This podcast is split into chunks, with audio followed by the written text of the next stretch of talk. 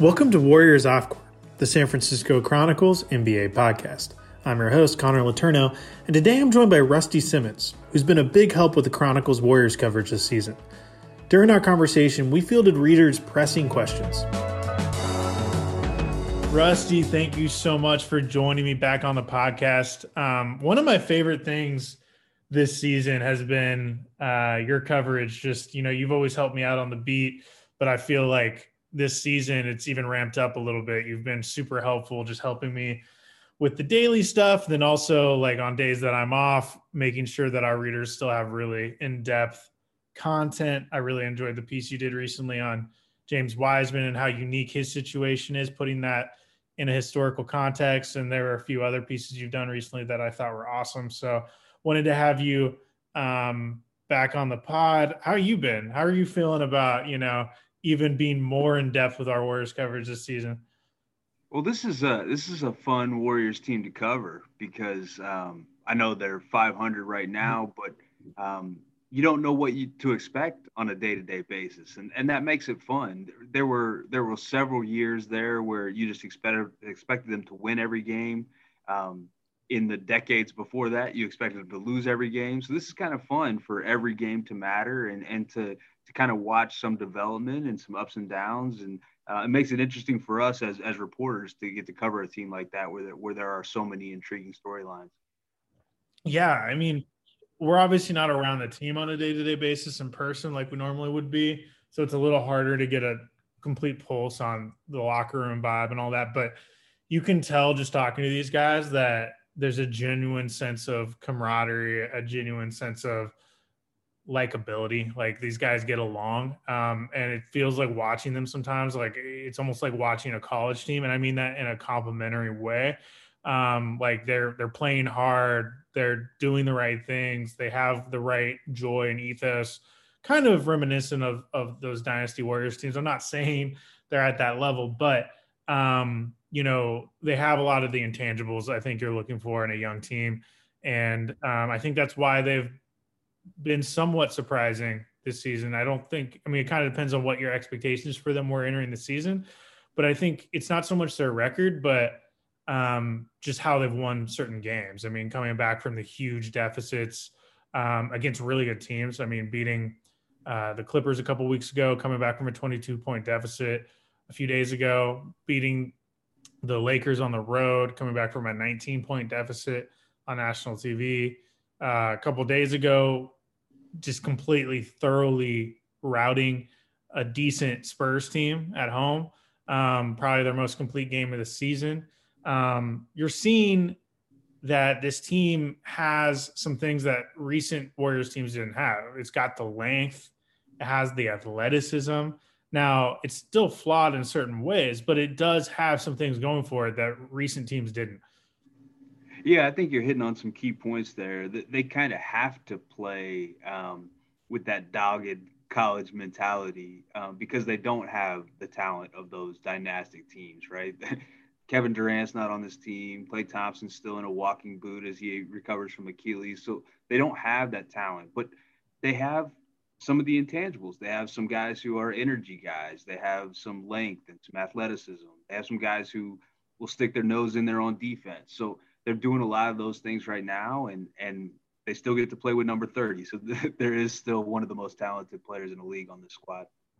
So for today's podcast, I wanted to turn it over to our readers and our listeners and ask them what they want to know about. And so today's going to be a mailbag podcast. I love doing mailbags in the written form, um, but I also enjoy doing them verbally because uh, we can kind of bounce ideas off each other and kind of answer these questions together.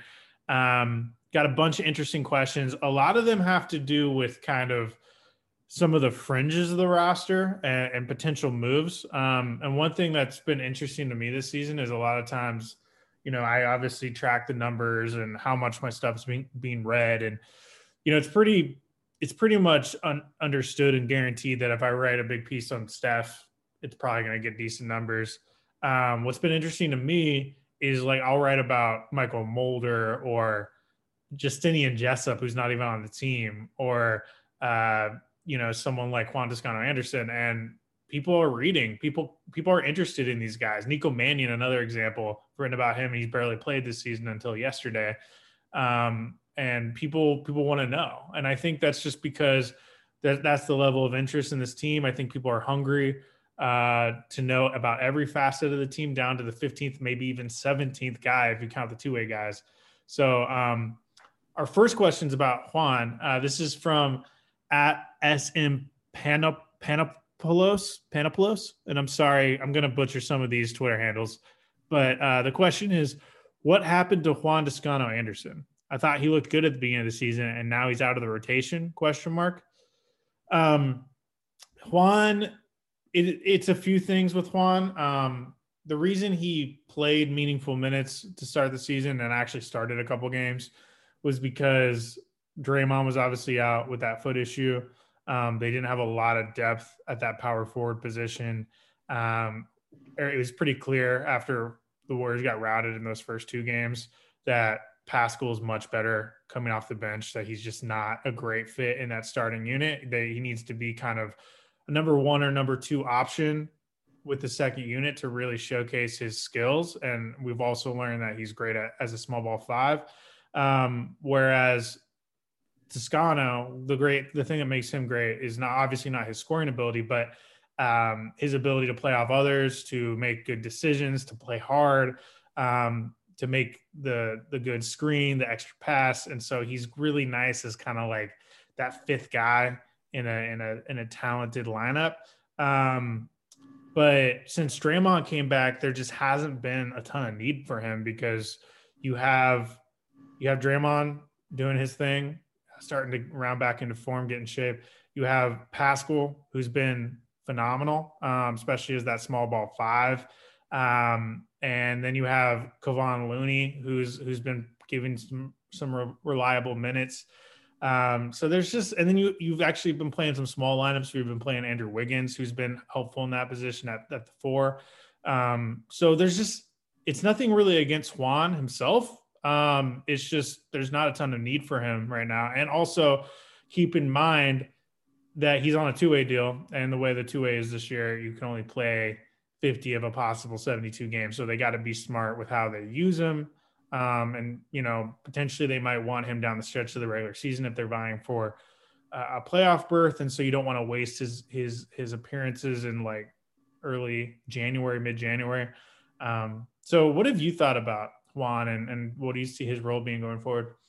Yeah, I, I think you hit on a lot of it that um, he did exactly what they asked him to do early in the season. Um, he ended up becoming the the starter at the power forward because he, he kind of does some of the things that Draymond Green does.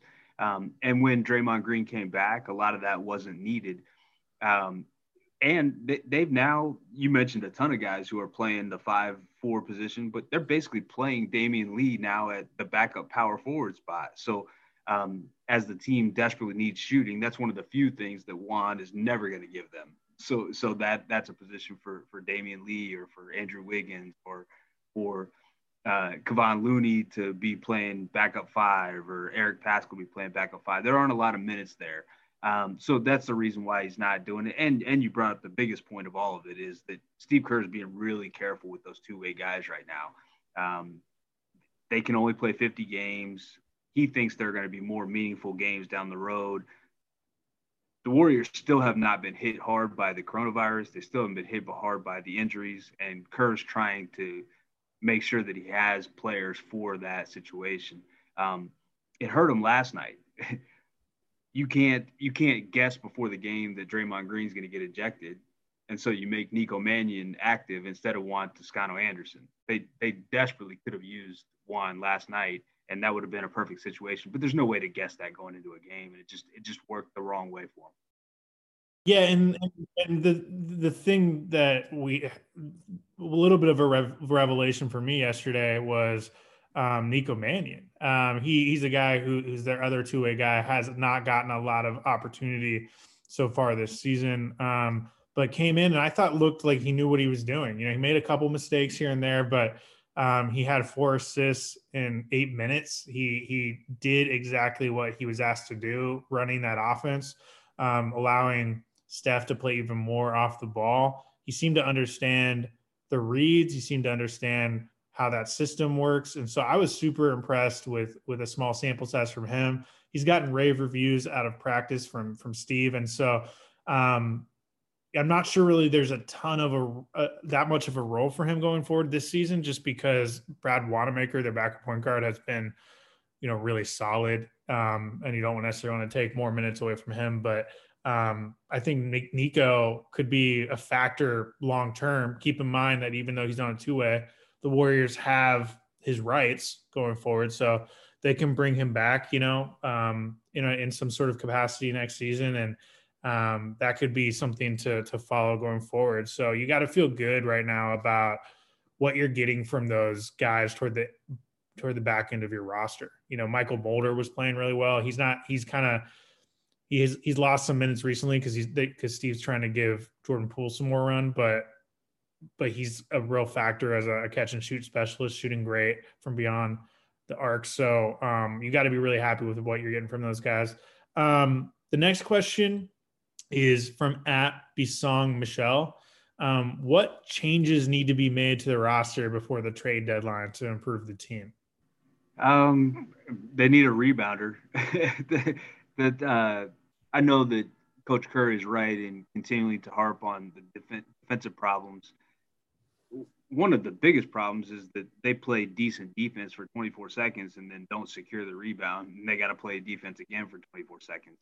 Um, and nothing is ever going to happen offensively if they're not rebounding and getting out in transition. So to me, that's that's been the biggest problem of the entire uh, first 15 games of the season is that they, they can't rebound. Um, they're small. They they they are not fundamentally sound in rebounding. They don't put their bodies on other people. Uh, the guards don't get to the free throw line, and uh, so it to me, I would go get just a dogged, dogged rebounder. Um, there are some guys out there, and they there are guys like I think PJ Tucker is one that maybe they go maybe they go get somebody like that who can defend multiple positions, who's a dog, who rebounds. Um, that's just to throw a name out there, but but I think there are there are ways to find a rebounder. That's not an asset that um, a ton of NBA teams are hanging on to. I think you can go get a rebounder. Yeah, PJ Tucker is the name that's mentioned a lot with that nine point three million dollar disabled player exception, um, who I'm most intrigued by. Um, he's a guy the Warriors have liked for a long time for good reason. He's played really well against the Warriors in some important playoff series. He, I think he fits what the Warriors are about. He can be a great small ball five for them. Um, he's really strong physically. Um, he's smart. He can knock down the open three. He can he can out hustle guys, get rebounds. Um, so I think he makes a lot of sense if they can get him. There's no guarantee they could, but um, if you can if you can get him, I, I would do that. Um, to me, the question is who do you part with because you're you have a full roster right now. Um, you would have to waive someone.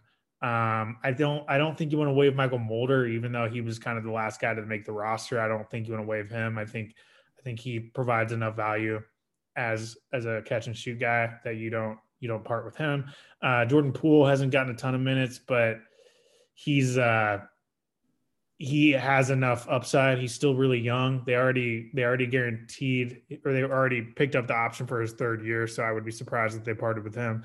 And so to me, probably the, the only logical option would be parting with uh, Alen Smailagic, um, which is still kind of tough because they were so high on him. They were so intrigued by his long long term upside. He's only 20 years old. Um, so do you want to give up on him this early um, when he hasn't really gotten a fair shot to prove what he can do? He, uh, you know, has been injured all season. Uh, had the meniscus, which was horrible timing for him. Obviously, the G League season has, has been shortened. They only have 15 games. I'm not sure he's going to be able to come back for that.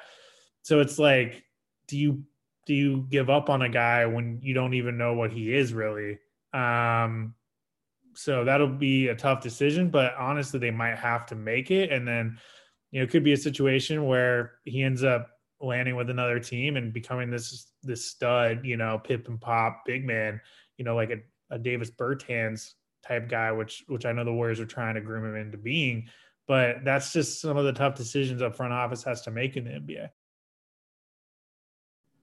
Yeah, and this is a, this is a bad uh, continuation of that because I don't even know the answer. But if uh, if the NBA allows another roster spot, another two way contract, um, I'm not sure can they make any of their current guaranteed contract, switch those into it, kind of like they did last year with Marquese Chriss. like take a chance where you waive a guy and then sign him back to a two way deal. Um, so if they if they trade for a guy, a veteran, it doesn't have to be PJ Tucker, but if they trade for a guy to take that 18th spot, can they waive Jordan Poole or Smailagic, guys who aren't going to get picked up by other teams, and then try to bring them back on a two way contract? That might be an interesting chance to take. You probably have to part with either Juan or Nico, which I'm not sure you really want to do either. Um, I don't think it's the end of the world if you part with one of them, but no, it'll be really interesting. Um, I don't think that the Warriors like have to add someone at the trade deadline or have to add someone on the buyout market.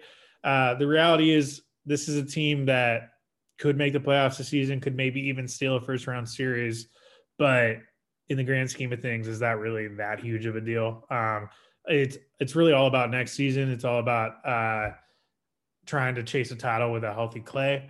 And so, you know, if if you, if someone like PJ Tucker isn't going to be around for that, you know, um, do you really do you really want to sacrifice the development of someone like Alen Smailagic? Um, I don't think they have to do it. It would, like you said, they do have some weaknesses, probably rebounding, defensive rebounding specifically being number one. But um, you know, they're kind of in a good position when it comes to that in my mind. I actually think that they like their roster right now. I think um, they have a really nice mix of youth and, and vets and and size and length and athleticism. So um, they don't have to do something. Um, and so the the next the next question is from Dean underscore Isking. Do the Warriors plan to increase James Wiseman's minutes? Um, that's an interesting question. Um, the Warriors have talked, specifically Steve Kerr has talked um, many times about the fact that Wiseman is going to play a bigger role, probably in the near future. Um, it, I think we've all seen enough from James to know that he has all the potential in the world and could be and should be a legitimate franchise center for this team. Um, but from a player development standpoint, do you do you do you want to put him in that, you know, 28, 30 minute range already um, when when he is still very much figuring out the game? Uh, Steve has talked about they want to ease him in because since since he didn't have a lot of practices, um, he didn't have a summer league. He went 13 months between playing his final college game and playing his first NBA game. Um, it's really important for him to continue to learn on the fly, and he's been great in film study. He's been great at putting in the extra work away from the arena. But there is something to be said, I think, for being on the bench and learning in game um, and being able to kind of ease into it. Um, right now, he's playing 21.2 uh, minutes per game. He's it, most of his his outings have been in that low 20, low 20s range. Um, I'm not sure I feel the need to like put him in that 30 minute range, like within the next few weeks or even next month or so. I think you know, maybe hopefully you get him in, up toward that range by the end of the season. But I don't, I don't, I wouldn't be in a rush. I mean, the this this is an incredibly important asset for the Warriors going forward. You want to treat him with as much caution as possible. You want to be fair. You want to do the right thing by his development. And would it be tempting at times to to have him have a higher usage? Sure, but you know, it's not really about this season for him. It's about what he's going to be in two, three years when Steph, Klay, and Draymond are well into their 30s and are declining in production and maybe nearing retirement. You know, you want James to be in a position where he's the legitimate, bona fide face of the franchise. And so, you know, to get to that point, you really need to be careful about how you're developing him.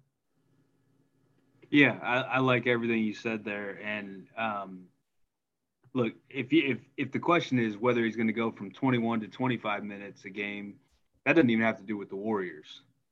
That's up to James Wiseman, because the only reason he's not at 25 minutes a game is because he's in foul trouble, right?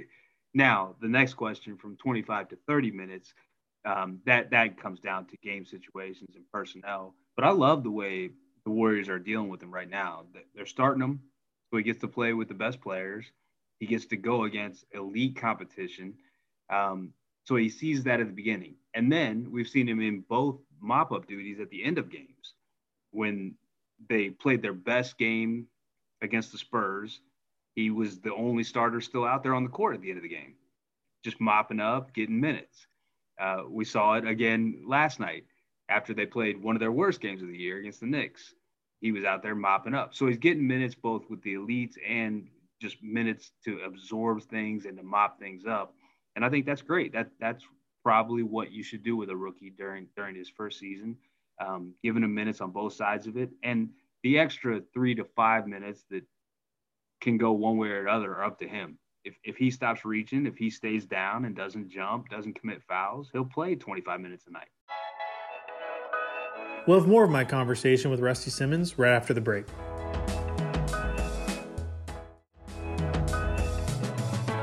The next question is from at RW Clark 2. Uh, would the Warriors consider signing Omari Spellman after he was cut by the Knicks? He played well for them last year and they could use another big. That's an interesting question. Um, Spellman is a guy, to me, he's a, a case study on like how much the NBA is just all about fit and opportunity. Um, he, to me, has proven that he can be a legitimate player in this league. Um, he coming out of Villanova, he struggled his rookie season in Atlanta with his weight issues, which was why they gave up on him after one year. Um, it felt like he found new life with the Warriors last season. He seemed really happy talking to him. He was so appreciative of getting meaningful minutes and being in a franchise that legitimately believed in him. Um, and the Warriors parted with him in that that trade, that blockbuster trade de- deadline deal with Minnesota, not because they didn't like him, but because uh, they just needed to include him to get under the luxury tax. And so he goes to a situation in Minnesota where they didn't really want him. They didn't really need him. They were already completely crowded in that front court. So there weren't really any minutes for him. They only got him because the Warriors needed to get under the luxury tax. And so he doesn't have an opportunity there. Ends up playing some games in the G League, is dealt to the Knicks. It's a part of another deal. They don't really want him either, so or need him. And then they end up cutting him which is unfortunate because he's it's he's a good player. You know, I think he can provide value as like a floor spacing big man in this league. He just hasn't been in a situation recently that where he's needed. Um, so I hope for his sake, knowing him a little bit personally, I hope for his sake that he ends up in a situation where he's valued and someone actually can use him because uh, I think he can. He's going to feel motivated for sure, and he's going. I think he has the tools to help in, in, whether or not that's with the Warriors, I don't know. I mean, could the Warriors potentially use more of a floor spacing big man? Yeah, sure. Uh, but they are trying to make um, James Wiseman a little bit of that. Um, Marquese Chriss, when he's healthy, I think can knock down an open three. Um, I actually really like the Warriors center rotation right now in a lot of ways, um, even without Chriss. Obviously, Eric Paschall has been a revelation as a small ball five. So I'm not sure there's like a ton of minutes for for Omari Spellman if the Warriors wanted to add him. I think it, maybe it's a situation next season where um, they sign him to a two way deal if he's available. You know, take a flyer on him. But uh, you know, odds are he's not going to be coming back to the Warriors anytime soon. And as someone who got to know him a little bit, I, I wish the best for him. I hope he finds an opportunity because you see how thin the line is between success and failure in this league. You know, I it's very possible he'll have to go overseas and maybe we'll never hear from him again. And it's really no for no fault of his own. You know, he got in shape with the Warriors. He did what he had to do. He just got unlucky, and that happens. Yeah, yeah, no, it's right, and and and it's it's not a terrible suggestion. Um, if the NBA allows an 18th roster spot, he, he's under four years of experience. He could be on a two way deal. Um, and the Warriors would give Coach Kerr has proven time and time again he's not going to let somebody rot on the bench. So they would give him an opportunity um, if he could be closer to the Bruise Brothers, Omari Spellman, than the space space creating five or four, then then he could find a spot here. But that's that like you're talking about that's the thin line that he's playing right now he's right on the verge of being an nba player and he has to find the right opportunity i'm not sure it's with the warriors but it's not a terrible idea Yeah, it's uh the next question is from um the next question is from at GSW Fanatic. Props to you. I think I get a question from you almost every mailbag, and they're always good questions. Um, the question is Can Jessup be brought out for, for some play here later this season? Um, you know, I've I've got a lot of questions recently about Justinian Jessup. I think a lot of people are really intrigued by him. Understandably, um, he was a late second round pick in November out of Boise State for the Warriors. He's a knockdown shooter, uh, shot around 40% from three last season on over seven attempts. Um, people have compared him a little bit to Duncan Robinson, which is obviously super high praise. Um, you can't have too much shooting in the NBA, especially in the Warriors system, and he's a great shooter. So um, there could potentially be a role for him. But part of the reason why the Warriors drafted him was because they didn't really have an, a roster spot available for this season, especially on a late second round pick. Um, so when they decided to keep that pick, they wanted ideally a draft and stash guy. So instead of going out and getting some random guy from Serbia, they drafted Justinian Jessup, knowing that he already had signed a deal in Australia. So their thought process was go do your thing in Australia on the on the Hawks, which is the Illawarra Hawks, which if you remember is the team that LaMelo Ball played for last season. Go do your thing there. We'll we'll track your progress. If you impress us, then we'll try to bring you over potentially as soon as 2021, 22 um, as kind of like a catch and shoot specialist type guy.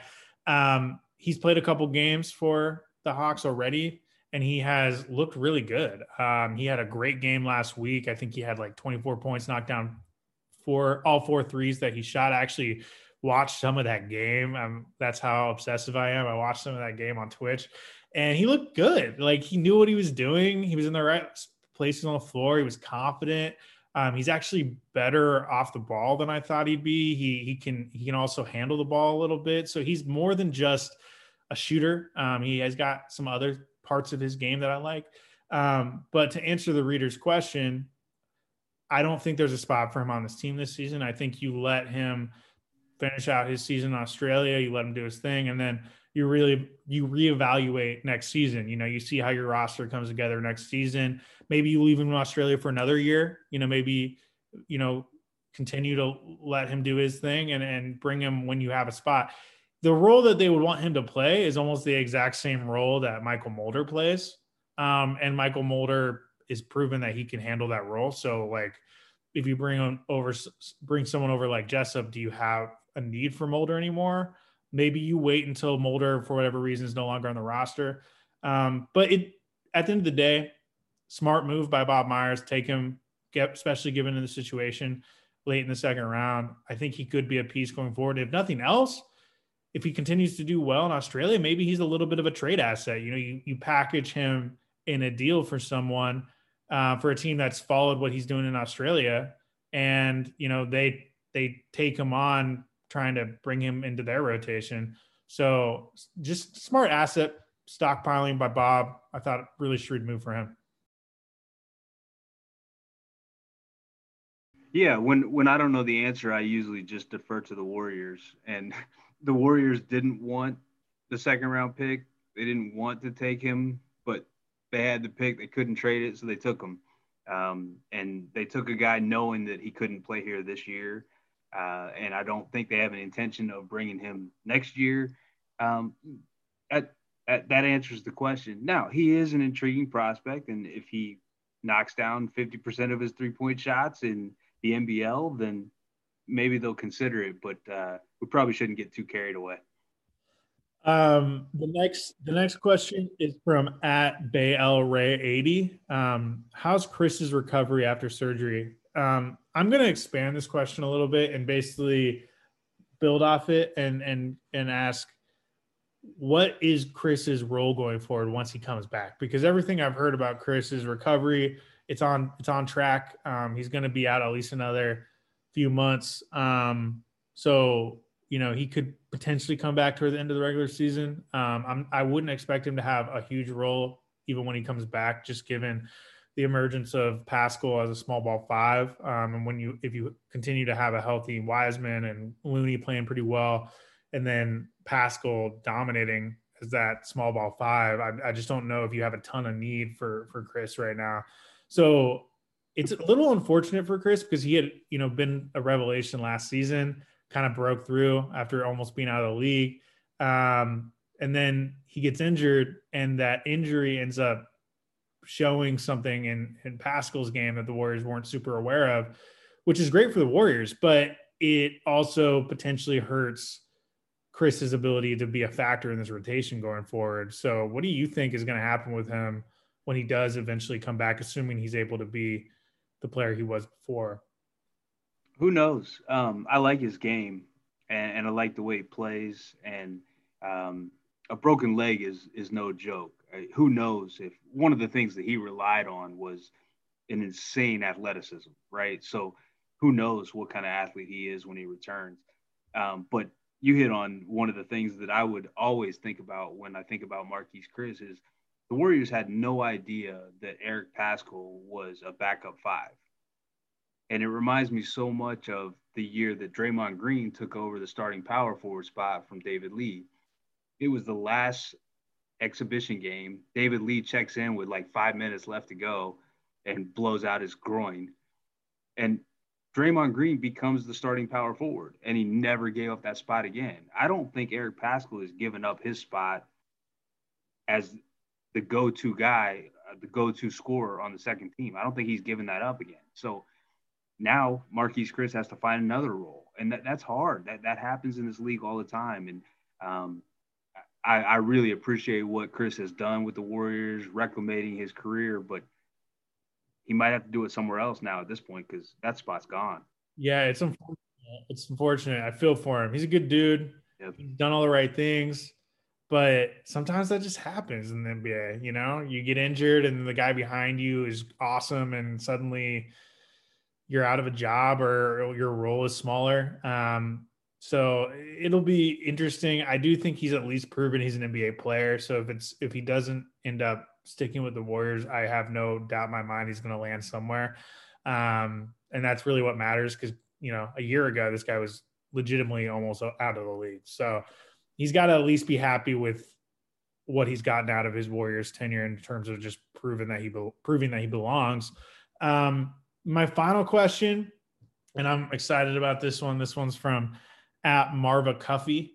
Um, can the Dubs find a way to get Jeremy Lin on the roster? he will help the offense. Everyone's saying his NBA career is over. I don't think so.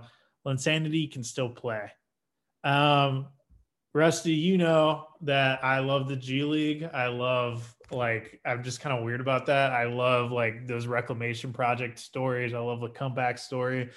Um, Jeremy Lin is the ultimate example of that right now. Um, I did a, a bigger piece last week on him. Um, just for those who don't know, uh, he turned down a seven figure offer to return to China, where he was one of the faces of the league last season, to try to resuscitate his NBA career um, and signed with Santa Cruz Warriors, where he'll be uh, in the G League bubble next month. Um, talked to him last week, and he's basically just banking on himself. You know, he's like, I just want to prove to myself that I can still play in the NBA. He's 32 years old, probably his last chance. And so he's just going to try to do his thing in the bubble and latch on with some NBA team. Um, keep in mind, he's not an affiliate player. He's not under contract with Golden State. So he could sign anywhere um, with Golden State or any other NBA team.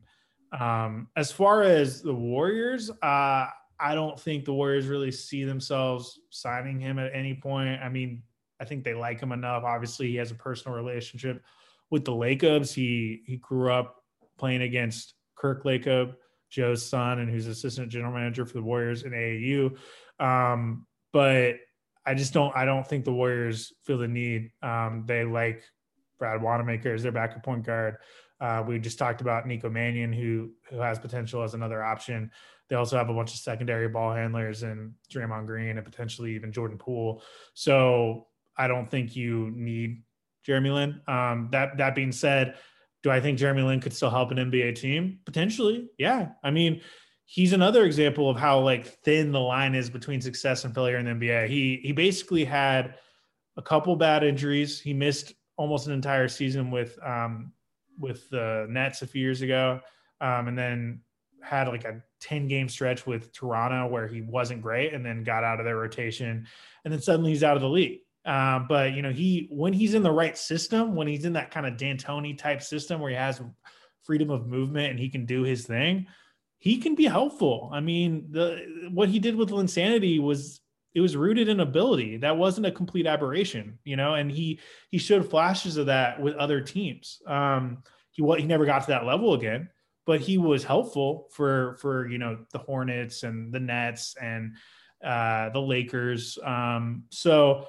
um, you know, it'll be interesting to see what happens with him. I I don't see it happening with Golden State though. I don't see him getting another opportunity with Golden State. As cool of a story as that would be, you know, kind of the full circle thing with the hometown kid from Palo Alto who got his first opportunity in the NBA with Golden State. He actually off. he actually I don't want to say begged, but he seriously asked Kirk Lacob for an opportunity in training camp, and they were like, "Nah, nah," but we can get you a G League spot.